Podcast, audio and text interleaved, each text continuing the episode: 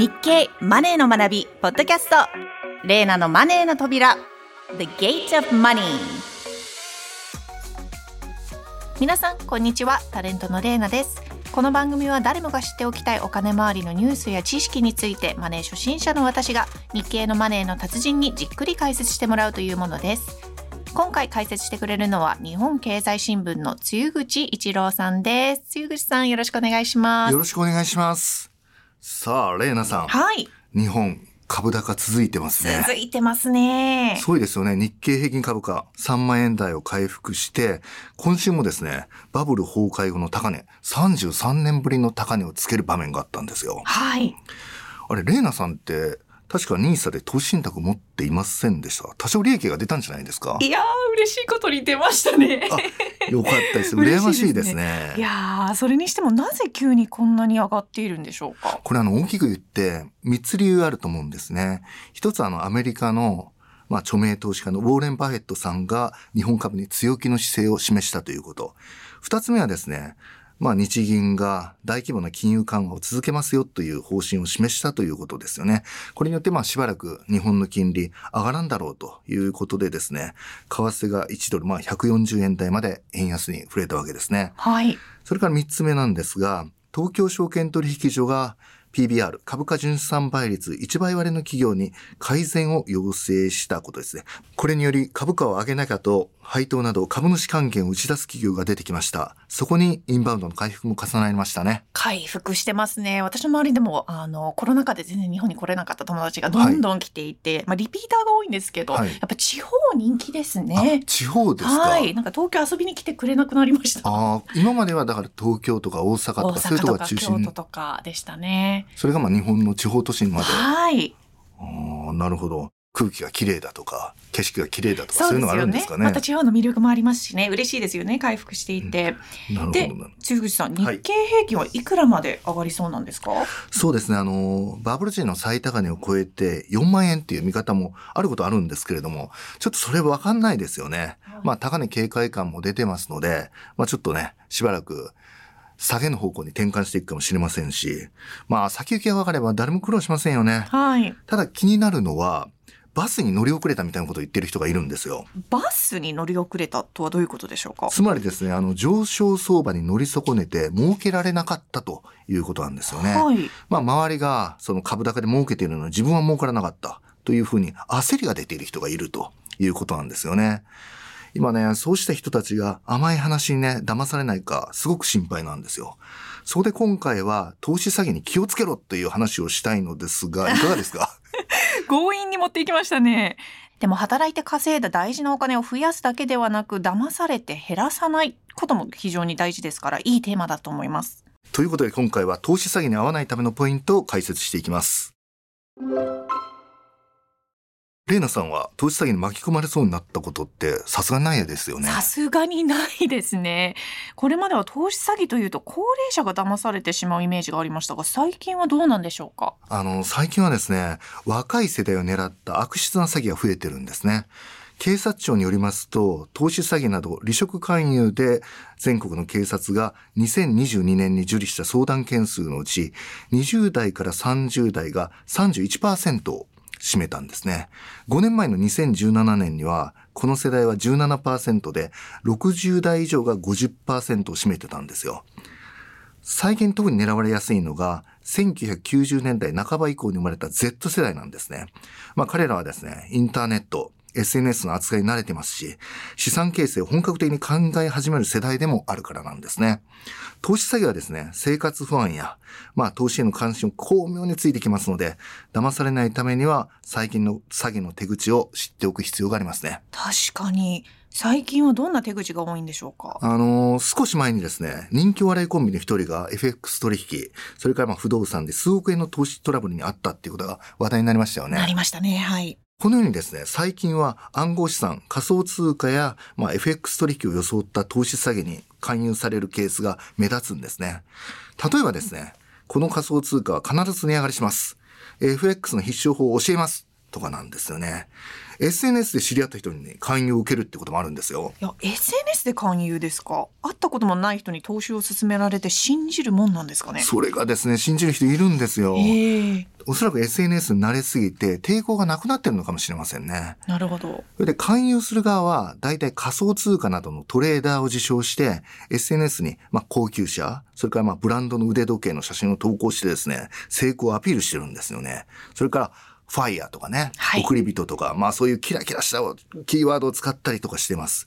それを見てですね、まあ自分もセレブな生活がしたい。早く儲けて会社を辞めたいって言ったんですね、気持ちになって引っかかってしまうわけなんですね。でも実はその高級車の写真はネットで拾ったものだったりするんです。預貯金に加えて消費者金融からもお金を借りて投資したのに、しばらく後に連絡が取れなくなる。というのが典型例です。うわーこれは要注意ですね。具体的にはどんな感じで騙してくるんでしょうか？そうですね。FX 取引を名目にした投資詐欺ですと、注意したいのが自動売買ソフトを入り口にした手口や、えー投資家向けアプリを悪用して金銭を騙し取る手口ですね。FX 取引っていうのは証拠金を差し入れて外貨に投資しますよね。詐欺グループはプログラムが自動で売買する。何もせず儲かるなどとソフトの購入を促して海外の口座に証拠金を送金させます。画面上では利益が出ているように見えるんですけれども、それは犯人が作った画面で、実際にはお金が引き出せず、警察に訴えても、海外口座なのでお金を取り戻すのは難しいというわけなんですね。えー、実際 FX 関連の被害は多いんですか？国民生活センターに2021年度に寄せられた FX 取引関連の相談件数は前年度比で9割増です。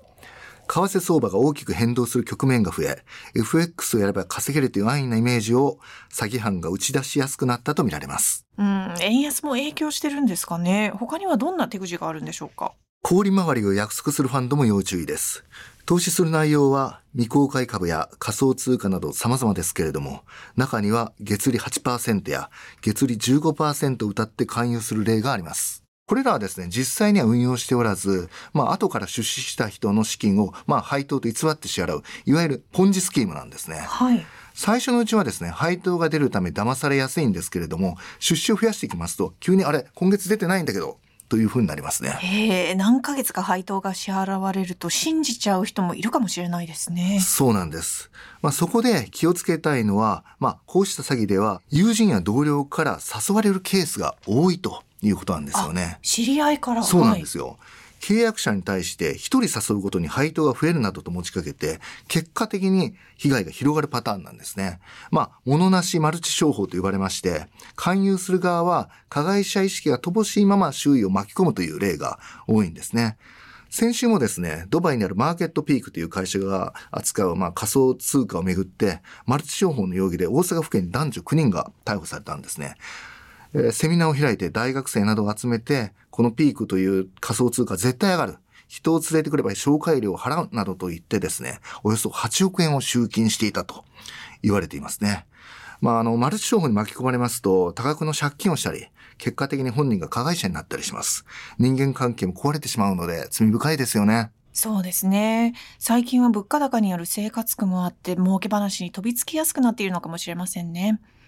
では、投資詐欺に遭わないためにはどうすればいいんでしょうか？これは、手口の理解とともに、投資の基本を知っておくということが大事だと思います。はい。まずですね、投資に絶対はないっていうことをね、強く意識したいですね。絶対儲かるとかないってことですね。そうなんです。投資にはリスクが伴って、預貯金や債券以外の金融商品っていうのは元本割れの恐れがあります。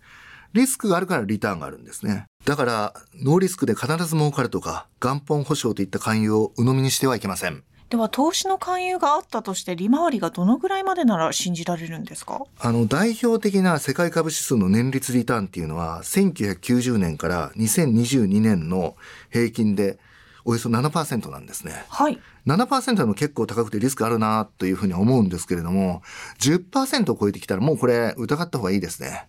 これはもちろん年間の利回りなんですけど、ちなみに自分は年間5%でも結構リスクあるんじゃないかなっていうふうに思いますね。えー、年間5%でもですか？それは少し慎重すぎる気もしますが、月利10%は論外ですよね。まあ、月利10%ですとね、単利としても年利だと120%。はい100万円投資したら1年後に220万円になるっていうことですから、そんなありえないですよね。そうですね。もし本当にそんな話がありましたら、まあみんながやりますので、えー競争原理が働いて利回りが下がりますよね。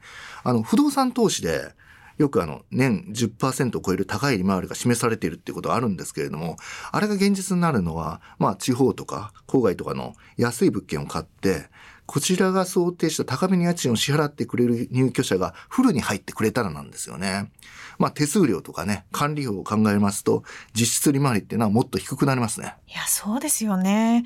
とにかくうまい話には気をつけた方が良さそうですね。その通りですよね。例えばね、株式公開した値上がり間違いなしと未公開株が手に入るっていうね、案内が来たら、なんでね、そんな美味しい話が自分のところに回ってくるのか、冷静に考えた方がいいですよね。はい。たとえね、知ってる人からの誘いでも、まあ人間関係と投資っていうのは別物というふうに割り切って、少しでも怪しければね、はっきりノーって言うべきなんですね。その相手の気分を害するかもしれないなと気になってしまうかもしれませんが、まあ断らないとね、後で、まあ自己嫌悪っていうかね、自分の気分を害することにもなりますよね。そこは人間関係よりも騙されないことを重視すべきですね。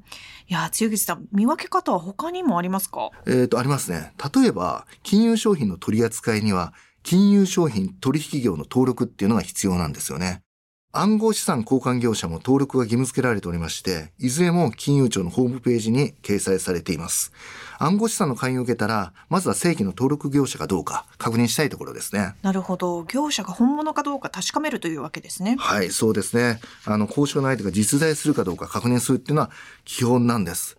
と、まあね、あの、ここまでちょっと偉そうなことを言ってきましたけれども、実は自分ちょっと社交心が強いんで、引っかかったことあるんですね。ダメじゃないですか。一体何に引っかかったんですか？あの、投資詐欺ではないんですけれども、はい、以前ですね、月に数万円払って、ある競馬予想会社の会員になったことがあるんですよね。まあ、抜群の的中率、回収率とかね、1日で何万円も儲けられるとかね、歌ってたんですけれども、もう当たらないし、当たってもね、すごいオッズが低かったりするんですよ。本当に悪質でしたね。ひょっとしたらよく当たる予想会社もあるかもしれませんが、自分は縁がないですね。いや、そのひょっとしたらと思うのが危険なんですよ。反省してください、露口さん。ちゃんと仕事して稼いでこの番組で紹介しているような運用した方がいいんじゃないですか？すみません。あの、猛省します。あの、ニーサとかね、イデコとか、まあ若いうちから利用できる非課税の投資手段っていうのは増えてますので、まあこれらを利用して資産形成は長期で取り組んでいきたいところですね。そうですね。最後にもしお金を騙し取られたらどうすればいいんでしょうか？正直ですね、詐欺の被害に遭いますと、騙し取られたお金を取り戻すっていうのは難しいですね。まあ犯人が捕まるとは限らないし、逮捕されても刑事裁判で判決が出るまで時間がかかりますよね。それからまあ、被害に遭ったお金の行方がわからなくなってるっていうことも多いんですね。だからこそですね、普段から詐欺を防ぐ対策っていうのが重要なんです。不審な勧誘を受けたら、まあ公的な窓口。例えば、警察の相談専用電話、シャープ9110。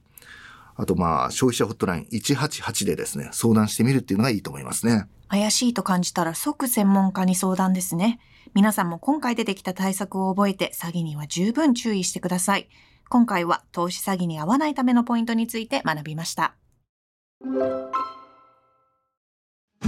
続いてのコーナーは、デイナの Funny Japan。このコーナーは私のアメリカ在住経験と海外にいる友人たちから寄せられた情報をもとに外から見た日本の面白い点不思議な点を紹介していくコーナーです。今回のテーマは日本の飲み会文化です。普段はおとなしくて礼儀正しい日本人が飲み会やお酒の席になると羽目を外してしまっていや渋谷や新宿ではスーツを着た方がもう泥酔している光景をよく見ます。日本に来て飲む機会が増えたという外国人も多いんですが、なぜ日本人は何かと飲み会を開きたがるのでしょうか、露口さん。レイナさんは飲み会とかって行きます？私行きますね。私もまさに日本に来てから飲む機会がすごい増えました。アメリカだと基本的に金曜日とか土曜日だけだったんですけど、はい、平日に飲むっていう概念がなかったですね。アメリカに住んでいた頃は。そうなんですか？それはなぜなんですかね、はい、なぜなんでしょうね。あんまりこうみんなでワイワイ居酒屋に行くっていうのがないかもしれないですね。普通に家に帰って家族とご飯を食べる。で、まあ家でちょっとワインを飲んだりとか、ウイスキーちょっと飲んだりとかっていうのは平日でもあるかもしれないんですけど、外出て飲み会をやるっていうのは平日だと特にないかもしれないですね。基本的にはアメリカでは平日は家飲みという、まあ家飲みが多いんじゃないですかね。つ口さんはどうですか？よくそうですね。若い時はよく行きましたね。まあなぜ、まあ何かと飲み会開くのかって言いますと、まあ3つあると思うんですよね。はい三つはい一つやっぱりストレス解消だと思うんですよね。なるほどはい。もう一つやっぱりお酒が入るので口が軽くなりますよね。はいで、まあ本音とか情報をまあ聞きやすいっていうのもあります。ノミニケーションっていう言葉がそうですねノミニケーションですまさにはいそれからもう一つやっぱり出会いを求めてっていうのありますね。おおどういうことですか？それはいや、そこの、例えば飲み会の場、隣とかに素敵な方がいたりとかですね。ええそうなんですか？そういうのを求めていってるということですよね。なるほど出会いをはい。つ口さんはその中だとどどれだったんですか？そうですね。まあやっぱりノミニケーションが一番、あの多かったかなと思います。まあ出会いが出会いかもしれないですけれども、本当は。で、欲求としてはそういうのあったかもしれませんけど。へえまあでも最近はやっぱりおとなしく、全体的にちょっとまあ渋谷とか新橋とか見てもおとなしくなってきてるな。なまあなんかねコロ、ナで結構変わりましたよそうねですよね。まあ、昭和とかの頃だと、その、それこそまあそのネクタイ、鉢巻きみたいに締めてみたいな人もいたかなっていうような漫画でしか見たことないんですけど実際はあったんですか？見たことはありますね。ああるんですあれははいな、何のために巻いてるんですか？頭に全くわかんないですね。多分、あの、かなり酔ってるんだと思うんですよね。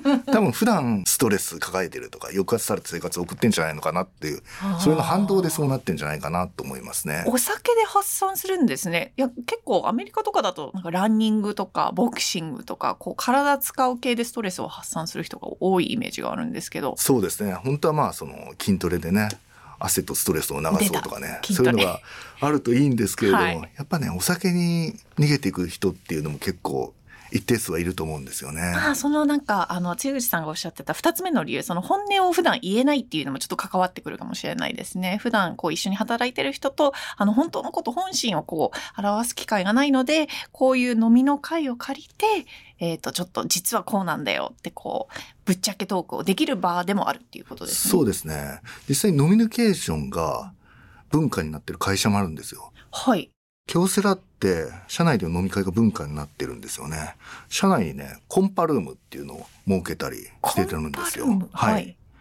あのー本も出ていて、稲森流コンパ最強組織を作る究極の飲み会っていう本もあるぐらいなんですよね。ね。コンパって合コンのことじゃないんでいや。あの、社内での飲み会ですね。はい。まあ、いろいろやっぱり、社員で本音話し合って、まあ、信頼関係を築いていこうというところですよね。あと、まあ、いろいろアイデアも出てきますしね。うんなるほど。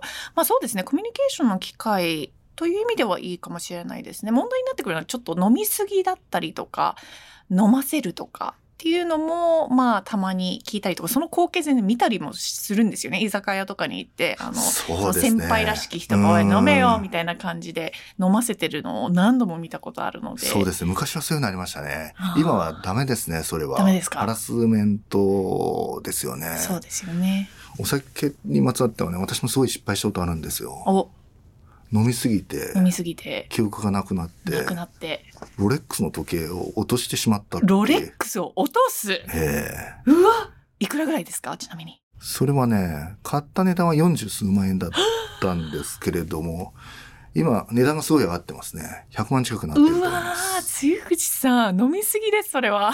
そうですね。それ以来、あの、外よりも家飲みを増やしましたね。いや、そういう問題なのかな。まあ、やっぱり家飲みってやっぱ楽ですよね。飲みたい時に自分で作ればいいしっていうのそもありますしすよ。。楽な方が良くないですか？あの、最近でもそういう人増えてますよね。あの、そういう飲み会とかも好きじゃないんで嫌ですってこうはっきり言う人とかもいるじゃないですか。やっぱそうであるべきですよね。自分がこう、あの、まあ、コミュニケーションしたい、あの、スタイルで、やり方でコミュニケーションを取るっていいと思うんですけどね。あの、アメリカだとよく、まあ、あんまりこう仕事の人と飲みに行くってそんなにないんですけど、特に飲み会みたいなのはあんまりないんですが、こうちょっとバーによって一杯ビールを飲むとかはあるんですよね。なのでちょっとその気軽な、あの、ちょっとだけ一杯飲むっていうのがもうちょっと日本でもあればいいのかなと思います。結構なんでしょう、大々的になんか飲みあ会あそうですよね。になって、もう食事も付きでみんな座りますし、帰りにくいじゃないですか。うんなんで、ちょっとしたこうオープンなバーで、あの、何人か集まってサクッと飲むっていうそうですね。サクッと飲みに行こうぜっていうそうで感じですすね。ね。じゃあ、露口さん、今度サクッと飲みに行きますか。あ、ぜひ行きましょう。もう泥酔しません。日経電子版のマネーの学びでは、これから資産を増やしたいという20代から40代の皆さんに向けた記事を多数用意しています。最後に私たちが作っている紙面の特集もご紹介します。6月3日付、日本経済新聞長官マネーの学び面のトップストーリーは、膨らむ個人債務、早めに対策。日経ベリタス6月4日号のカバーストーリーは、株主総会入り乱れた戦い。